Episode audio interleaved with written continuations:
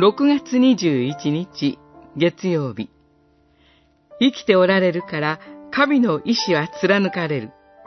列王記上一章。王は誓った。私の命をあらゆる苦しみから救ってくださった主は生きておられる。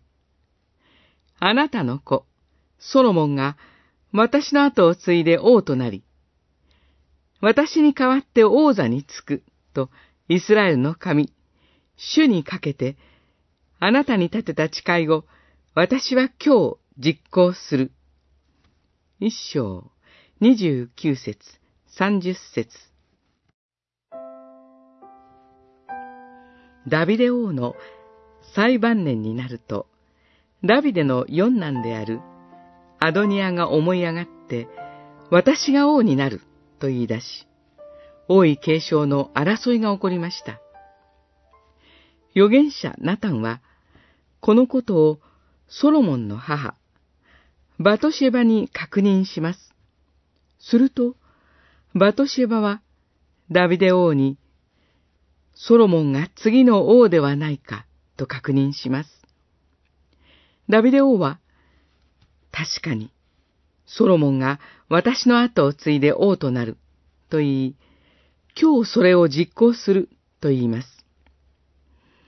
ダビデ王の言葉を聞いて、祭司、サドクは、ソロモンに油を注ぎ、民たちは皆、ソロモン王、万歳、と叫び、大いに喜んだのでした。権力争いは、それぞれの人間、グループの自己主張と、それを実現しようとする執念の対立から起こることが多く、そこには人間の罪と欲望が渦巻いています。その矛盾に満ちた過程の中でも、神の意志が貫かれることが、ここに記されています。ダビデは、神は生きておられるから、ソロモンが王になる、と言います。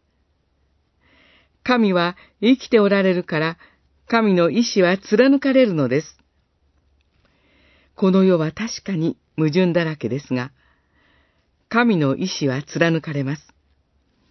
神は生きておられるからです。